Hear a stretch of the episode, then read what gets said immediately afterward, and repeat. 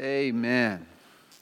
Well, if you have your Bibles with you this morning, I hope you do. I want to encourage you to open them to Genesis 37. Genesis 37. I want to welcome Reach Church DeSoto joining us live this morning and the venue service down the hall, and also all of those of you who are worshiping online with us today. We're grateful that you're joining us, and we pray that you feel very much a part of our worship service this morning. Genesis 37. We, we've arrived at the, the final section of the book of Genesis. And uh, a section that really from here on out will focus on Joseph, this 11th son of Jacob, the favorite uh, son of Jacob, this son of his old age. And and the story of Joseph, while Jacob is my favorite character in Genesis, the, the story of Joseph is one of the most dramatic stories, the most dramatic narratives in all of God's Word. And this section of Genesis is remarkably significant in a number of different ways. But before we even dive into it, I think um, there's some of these broader themes that we need to be aware of, we need to be alerted to before we even get into them, because these are themes that are going to be redundant. God's going to teach us these things over and over again. Don't you love this about God? Oftentimes, the, the central themes of the Bible will be just repeated over and over again because God knows that we need to be reminded. These things need to be pounded into our heads and our minds. So I just want to want us to consider these broader themes as a means of intro, and then we'll we'll look at this chapter together. But two things, two significant uh, themes that we need to know here. One is that Joseph's life demonstrates God's sovereign control over the whole of human history. Joseph's life demonstrates God's sovereign control over the whole of human history. What we'll see in Joseph's life is that all the circumstances, all the, the strange twists and turns that we're going to see are perfectly ordained by the hand of God for the redemption of his people and for his own glory. Even the evil intentions of his brothers, the evil intentions of others, all of these things, he will come to see God's hand perfectly fulfilling his plan and his purposes.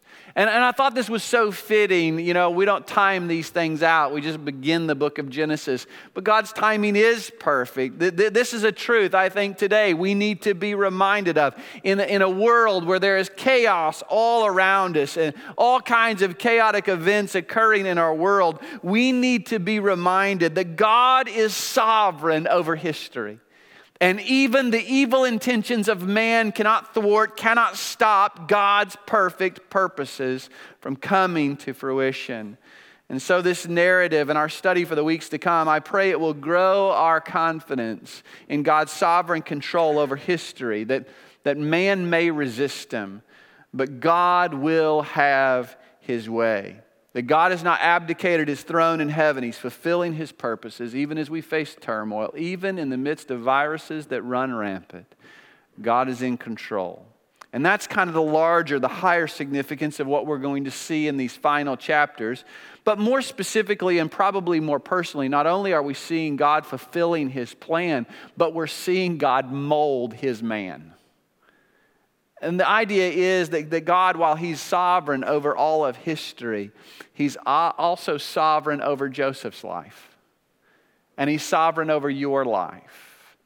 That He's the God of the universe, but He's also Lord and King over the lives of His children. So, we're going to see, you know, we, we, you, you've sung that song, he's got, he's got the whole world in his hands, and that is true. He's got the whole world in his hands, but what we also see in this is he's got you in his hands. He's got me in his hands and he's working everything out perfectly. So, those are the two broader themes. We're going to just see them over and over again. And I thought before we even get in here, just alert you to these things that we'll see. Uh, let's read this chapter. There's, there's great benefit in just reading all of this together. There's a lot of verses here, but I think we need to see it all together. Genesis 37, beginning in verse 1, it says, Now Jacob lived in the land where his father had sojourned in the land of Canaan. And these are the records of the generations of Jacob. Joseph, when 17 years of age, was pasturing the flock with his brothers while he was still a youth, along with the sons of Bilhah and the sons of Zilpah, his father's wives. And Joseph brought back a bad report about them to their father. Now, Israel loved Joseph more than all his sons because he was the son of his old age. And he made him a vari-colored tunic. And his brothers saw that their father loved him more than all his brothers, and so they hated him and could not speak to him on friendly terms. Then Joseph had a dream, and when he told it to his brothers, they hated him even more. He said to them, Please listen to this dream which I have had. For behold, we were binding sheaves in the field, and lo, my sheaf rose up and stood erect, and behold, your sheaves gathered around and bowed down to my sheaf. And then his brother said to him, Are you actually going to, to reign over us, or are you really going to rule over us? So they hated him even more for the dreams and for his words. Now he had still another dream and related it to his brothers and said, Lo, I've had still another dream, and behold, the sun and the moon and the eleven stars were bowing down to me. And he related it to his father and to his brothers. And his father rebuked him and said to him, What is this dream that you've had? Shall I and your mother and your brothers actually come to bow down ourselves before you to the ground? and his brothers were jealous of him. But his father kept saying, kept the saying in his mind. Then his brothers went to pasture their father's flock in Shechem. And Israel said to Joseph, Are not your brothers pasturing the flock in Shechem? Come, and I'll send you to them. And he said to him, I will go. And then he said to him, Go now and see about the welfare of your brothers and the welfare of the flock, and bring word back to me. So he sent him from the valley of Hebron and came to Shechem. And a man found him, and behold, he was wandering in the field. And the man asked him, What are you looking for? And he said, I'm looking for my brothers. Please tell me where they're, where they're pasturing the flock. And the man said to him, They have moved on from here, for I heard them say, Let us go to Dothan. So Joseph went after his brothers and found them at Dothan. When they saw him from a distance, before he came close to them, they plotted against him to put him to death. And they said to one another, Here comes this dreamer. Now then, come and let us kill him and throw him to one of the, the pits, and we will say a wild beast devoured him. Then let's see what will become of his dreams. But Reuben heard this and rescued him out of their hands and said, Let us not take his life. Reuben further said to them, Shed no blood, throw him into this pit that's in the wilderness, but do not lay hands on him, that he might rescue him out of their hands to restore him to his father. So it came about when Joseph reached his brothers that they stripped Joseph of his tunic, the vari-colored tunic that was on him, and they put him and threw him into the pit. Now the pit was empty without any water in it. And then they sat down to eat a meal, and as they raised their eyes and looked, behold, a caravan of Ishmaelites was coming from Gilead with their camels bearing aromatic gum and balm and myrrh on their way to bring them down to Egypt. And Judah said to his brothers, What profit is it for us to kill our brother and cover up his blood? Come, let us sell him to the Ishmaelites and not lay our hands on him, for he's our brother and our own flesh. And his brothers listened to him. Then some Midianite traders passed by, so they pulled him up and lifted Joseph out of the pit and sold him to the Ishmaelites for 20 shekels of silver. Thus they brought Joseph into Egypt. Now Reuben returned to the pit, and behold, Joseph was not in the pit, so he tore his garments, and he returned to his brothers and said, The boy's not there. As for me, where am I to go? So they took Joseph's tunic and slaughtered a male goat and dipped the tunic in blood. And they sent the vari-colored tunic and brought it to their father and said, We found this. Please examine it so, to see whether it's your son's tunic or not. Then he examined it and said, it's, It is my son's tunic. A wild beast has devoured him. Joseph has surely been torn to pieces. So Jacob tore his clothes and put sackcloth on his loins and mourned for his son for many days. Then all his sons and all his daughters arose to comfort him, but he refused to be comforted and said, Surely I'll go down to Sheol in mourning for my son. So his father wept for him. Meanwhile, the Midianites sold him in Egypt to Potiphar, Pharaoh's officer, the captain of the bodyguard. Father, we pray this morning that you would bless the study of your word. God, I pray that you would calm our hearts this morning. just for these few moments, God, I pray that we would focus in on you and you would speak to us by means of your word. And God, you would change us. That we would leave here a little later changed because we met with you and we heard your voice in your word. God, prevent me from saying anything that would distract from the truths of this text. Lord, we all need you today. Speak to us. Your servant is listening. We pray this in Jesus' name. Amen. You know, this chapter, there's, I, I counted at least 15 different principles that we could look at in this text. There's so many things that we could dwell upon, but there were two parts of this story that I just wanted us to, to focus in on that I think are incredibly significant for us. So, so two things that stuck out to me in this text. Number one, I, I think the first thing that I saw that stuck out to me was the continued sanctification of Jacob the continued sanctification of Jacob. And as I saw this, as I noticed it, it was kind of a kick in the gut. We've watched this guy, we've watched all his struggles and what God has brought him through, and you come here and you immediately realize he's still in need of re- refinement. He still needs the, the work of God in his life. I mean, right off the bat, you see here's this guy playing favorites with his son. Verse 3 Now Israel loved uh, Joseph more than all of his sons. And, and it's interesting because is isn't this the, the exact same sin that his father committed that put himself in a bad situation? It caused a whole lot of pain in Jacob's life because daddy Esau or Isaac was playing favorites, and now him and Jacob have a, him and uh, Esau have a strained relationship because of this exact sin. And you think, how in the world, a guy who knows all about playing favorites and the, the disaster that it causes, how in the world could this guy fall into that situation? And he puts Joseph in a bad place. And certainly, uh, some of what Joseph experiences, he brings upon himself. And we'll talk about that in a moment. But it didn't help any that daddy's playing favorites in plain sight of his brothers, and they're beginning to resent him. Jacob gives Joseph this special coat, a, a vari-colored tunic, as my translation says. There's a lot of uh, speculation as to what it really means. But the important thing for us to see is that, that it was a coat that signified that Joseph's my favorite, he's special. And so he's flaunting in front of these other children that he's my favorite, I love him more. And so it's so disappointing to see this taking place in Jacob's life. But what is probably even more disappointing is the way that he's deceived by his, his boys. He's apparently, obviously, just kind of spiritually blind to a whole lot that's going on in his own household. He, he's blind to the fact that his brother or his sons, his boys, there, there's all kinds of conflict and animosity that's occurring between them.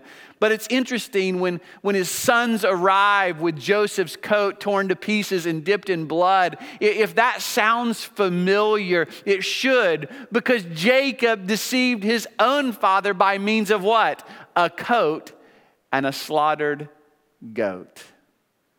And here he is, just like his father Isaac in his old age. He's spiritually blind and he's not spiritually leading his family. And it's amazing, after all that Jacob has been through, he still hasn't learned some of the basic lessons that God is teaching him. We've walked through his life, this man who was a deceiver, and God wrestled him to the ground and brought him to a place where he says, I will not let you go until, until you blessed me. This guy who had experienced the strong hand of God's discipline and learned the blessedness of repentance and renewed commitment to the Lord. This man who's grown so much in his walk with the Lord. But what we learn here is that the sickness of sin still dwells in his heart.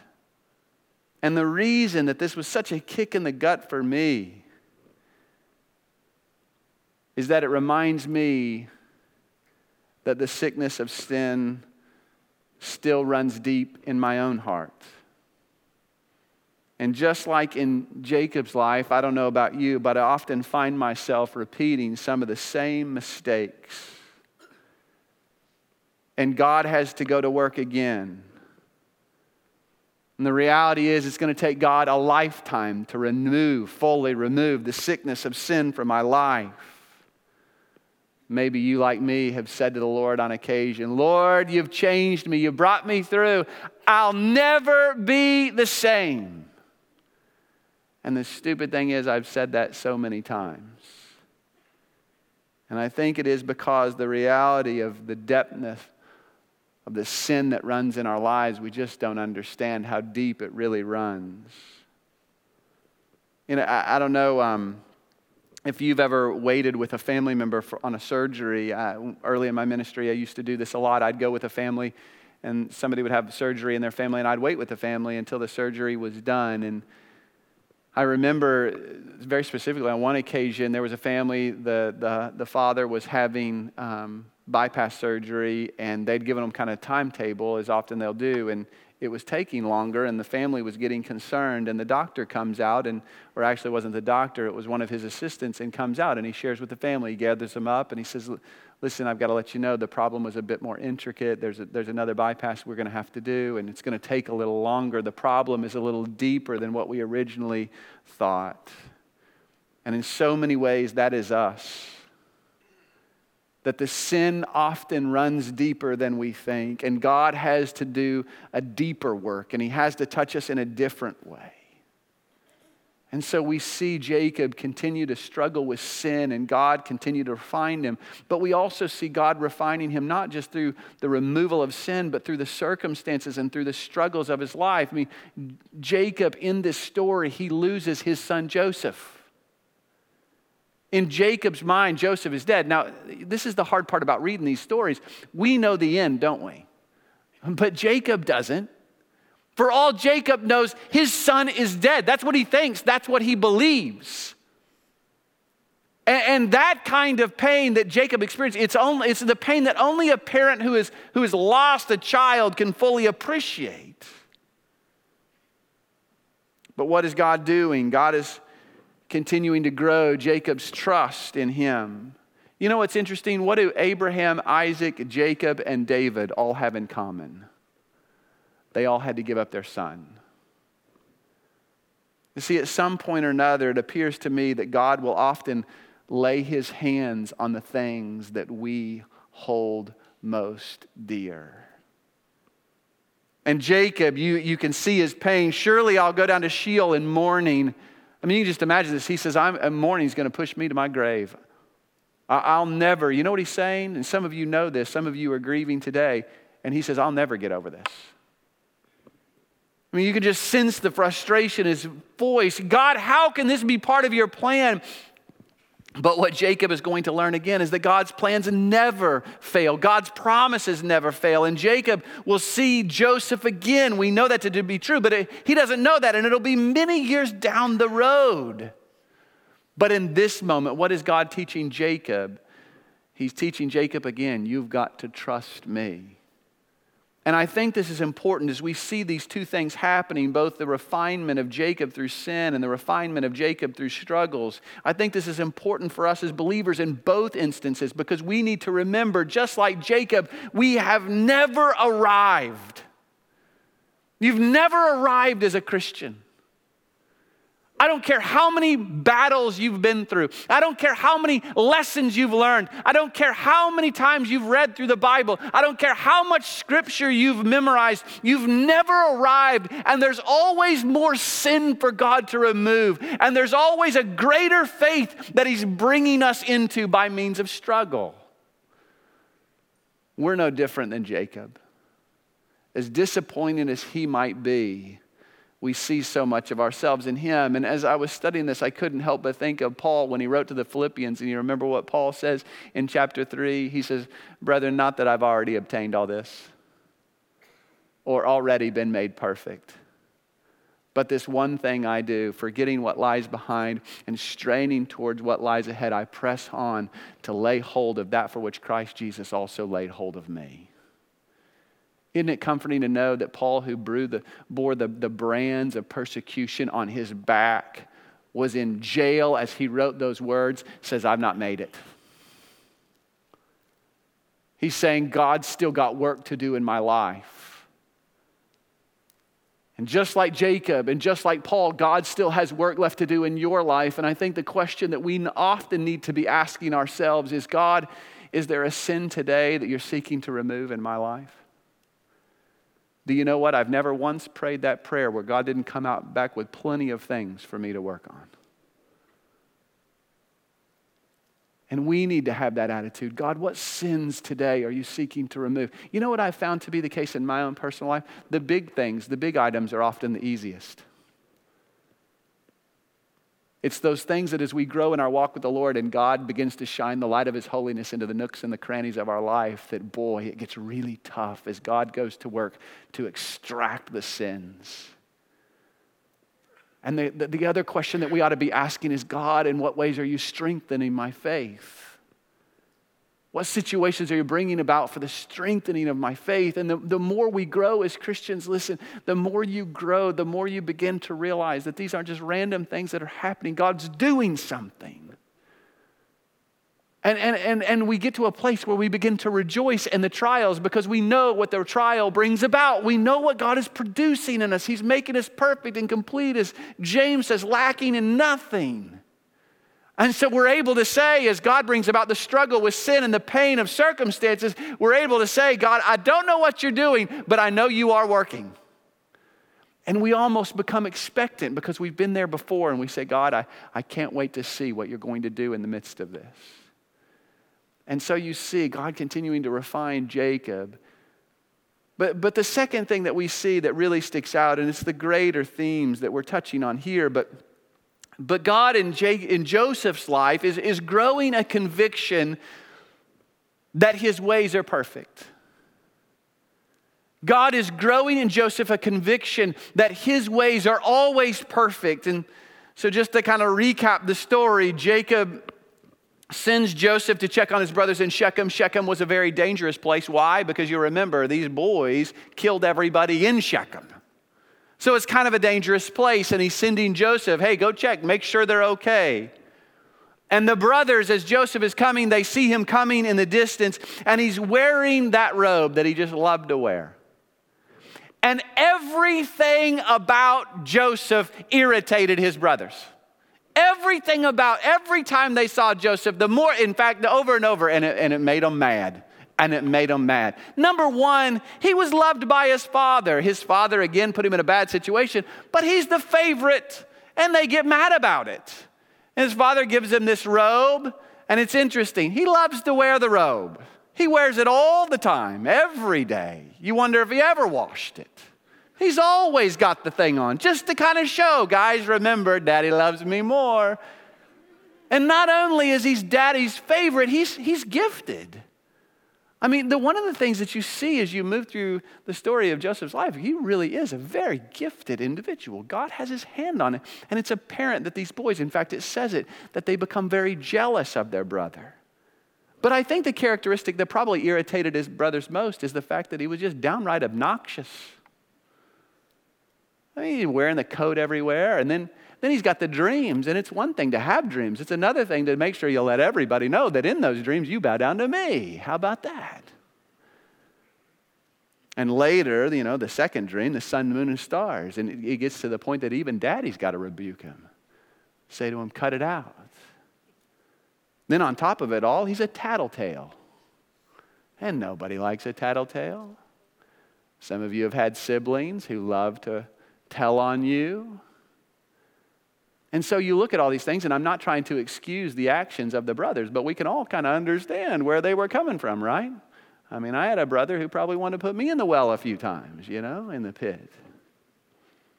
But these brothers, they, and boy, there's a whole lesson here on uncontrolled hatred. But you just see a growing hatred in these boys, a root of bitterness take place. And just like Cain with Abel, sin is crouching at the door.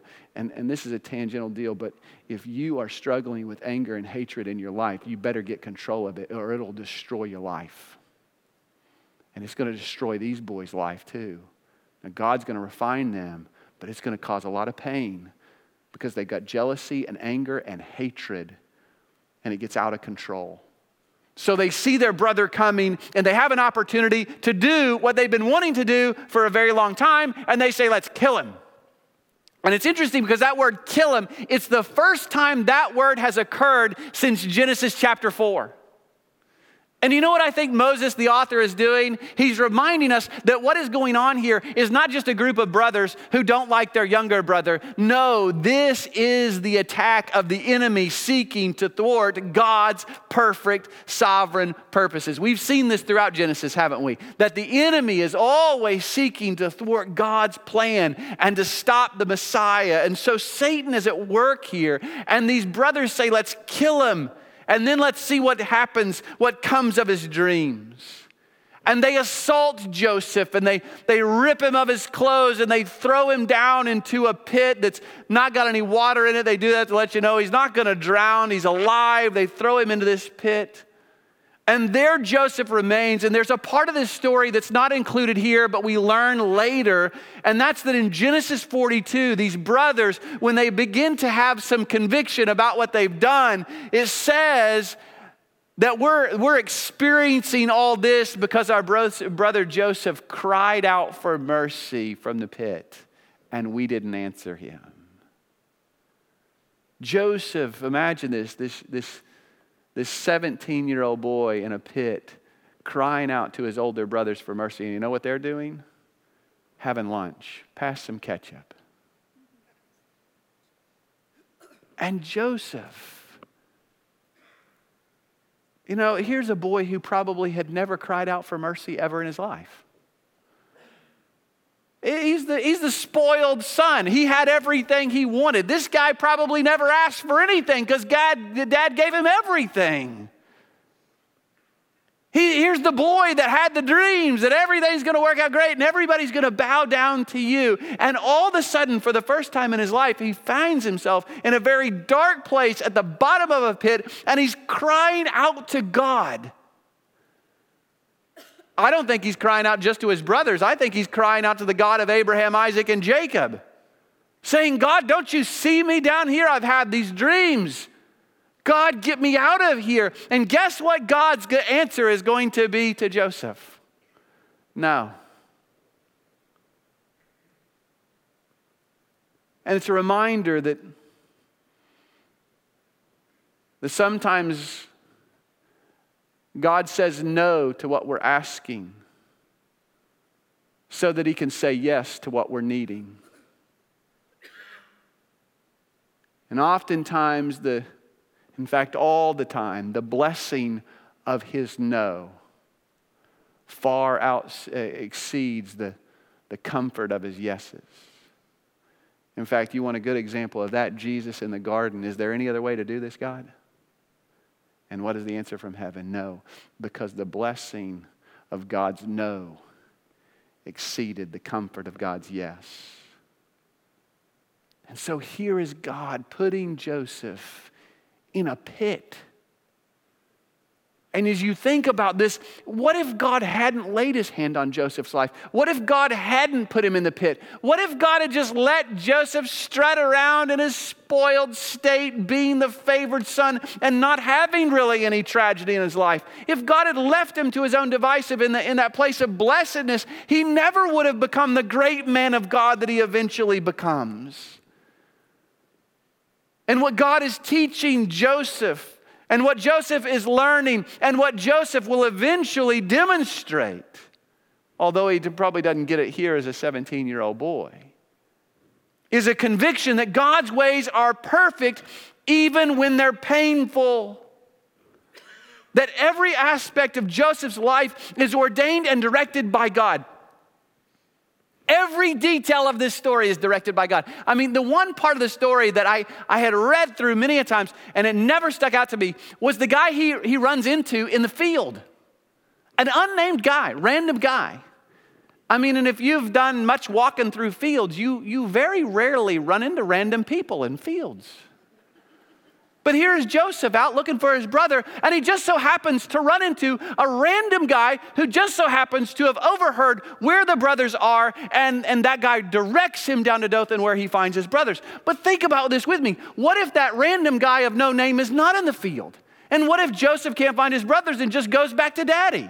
If he goes back to daddy, he never ends up in a pit. And if he never ends up in the pit, he never goes to Egypt. And if he never goes to Egypt, there's never the salvation of God's people. And if there's not the salvation of God's people, there is no Messiah. And if there's no Messiah, then there's no proclamation of the gospel to the ends of the earth. When you think about it that way, all of God's plan hinges upon a random guy with no name wandering around in a field.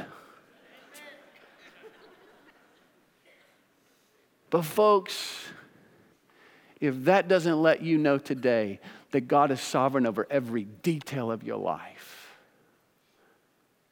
the appointments that you have to the grades of your children, God is sovereign over every aspect. And He's directing all of it according to His perfect plan, even the evil, even the injustice even the anguish that he experiences in the pit is all part of God's plan, that God is working it out according to his purposes and his will. And I think the question that we have to ask ourselves is it's quite honestly, you study Joseph, it's pretty easy to think about it in Joseph's life. But I think the question for us is are you able today to view all of your life in that way?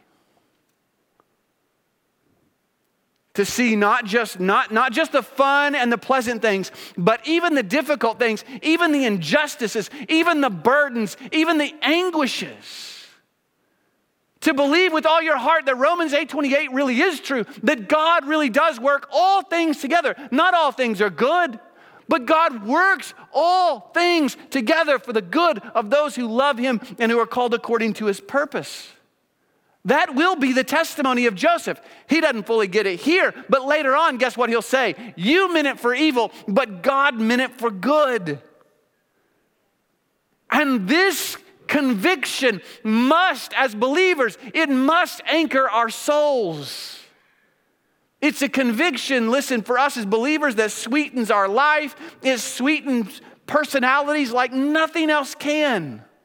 But we've all met those individuals who have been soured and bittered by the trials of life because they, they never anchored their souls and rested their souls in this truth that everything works together for the good of those who love God and who are called according to his purpose. And listen, I'm not saying that you're going to understand it all here on earth before you lay your head on the pillow and take your breath for the last time. You might not. And, uh, you know, people say all the time, well, when I get to heaven, I got some stuff I want to, just some questions I'm going to unload on God. Well, I doubt you're going to do that. I'm pretty sure you're going to fall on your face but you know, as I was studying this, I sure do hope that at some point, maybe, just maybe, there comes a point when the angels just go around and try to help us understand everything. And do you have any questions? I know I got a couple. And I hope, maybe, but here's what I do know even when things may not all come together perfectly before you die, guess what? They all come together perfectly in eternity. And so God is teaching Joseph. You know, there's a saying that I hesitate to use. I don't like to use this statement because it can be so misleading but you've probably all heard it at some point or another that God loves you and He has a wonderful plan for your life. God loves you and He has a wonderful plan for your life. And, and I, I don't like to use it because it's misleading, but listen to me theologically, it's true. God loved Joseph, and God had a wonderful plan for Joseph's life, but it wasn't Joseph's plan. And it wasn't his dad's plan, and it sure wasn't his brother's plan. But it was God's plan. And it was a perfect plan. And sometimes his plan is painful, and sometimes his plan hurts. But even the pain is purposeful. And God perfectly working out his purposes even when we don't understand it. I, I um, as I was studying this, I was thinking about when, when Walker was uh, somewhere really young, around three, and um, he had to have surgery. And I know many of you as parents have taken your children to some very serious surgeries. So I don't, I don't, I'm not. Some of you experienced some things I can't imagine. This was more of a routine deal. Walker had a hernia um, that needed to be repaired. And so um, we took him to uh, the Children's Hospital in Birmingham, and, and we go early that morning, and, and he's playing around. You know, in those areas, they have all kinds of toys, and he's riding on these carts, and we're pushing him down the hall. He's having fun. He's thinking this is a day at the park, you know? This is good times. And um, But there comes that moment, you know, where you walk him down the hallway, and I still remember it. There's this yellow line that you can't cross as parents, they won't let you go past. And um, I still remember Faith because she's holding Walker, and this nurse is there. Okay, you got to hand him off. And I remember Faith just stretching him out there, and I, the look in Walker's eyes was like, Are you kidding me? We were having fun. And, and Walker didn't know anything was wrong. He didn't hurt. But there was something inside of him that the doctor said, We got to fix. And isn't there some times in our life where God begins to stretch us out into a trial? And we're saying, God, what? What are you doing? I thought you loved me. And God says there's some things we got to fix. And there's a bigger plan here that you can't see, and you're just going to have to trust me. I don't know why surgery is on my mind, my, but I, uh, my mom recently had surgery, and one of the questions that they asked, that they met with the surgeon, and you've probably asked the question too, is how many times have you done this procedure? you know, and I often wonder what, what happens when the guy says, well, this is actually my first. We're do it together, figure it out. Um, you know, guess who just got reinstated, you know, but we're going to be all right, you know. But, you know, fortunately, this guy, they want to know, he'd done it thousands of times, and and uh, they wanted to know, well, how successful are you at this? Well, he's really successful at it. Can I tell you, we got a great physician in God. And you know the surgeries that he performs, he's been doing them since the beginning of time. And his success rate is perfect. but it doesn't mean that the incisions hurt any less. And it doesn't mean that the questions don't come. But the deep conviction that we hold to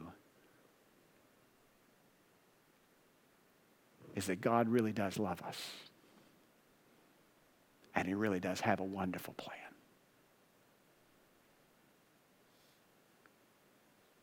And you need to know today that if God purposed to bring about our salvation through the suffering of his own Son, then surely we can know today that he really is a good Father. And his plan is wonderful, even when we can't see it. Let's pray together. God, we, we thank you that in your word, you remind us over and over and over again of these simple truths that are sometimes so difficult for us to learn as we experience just the, the everyday struggles and trials of life. To be reminded that all things really do work together for the good of those who love you and who are called according to your purposes. And God, I just pray for any individual, any family member today that is just struggling with whatever circumstance in life has come, whatever storm has come. God, I pray. One of the constants that we see in Joseph's life is that the circumstances change. Sometimes the circumstances are really good, and sometimes they're really painful, but the one thing that doesn't change is the presence of God in his life. And God, if there's anybody here today that's struggling, I pray that you would remind them that you're with them and you will not leave them. And I pray that they would look to your cross where Christ died for their sins and they'd be reminded that you're a good father. God, I pray for anybody here that doesn't know you. And God, they're wondering. Why in the world would you love a God who puts you in the fire of suffering and trials?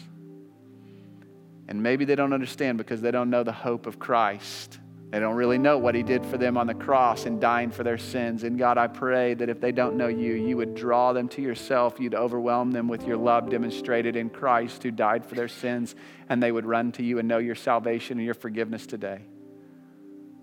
Father, we love you and we praise you. We pray all this in Christ's name. Amen.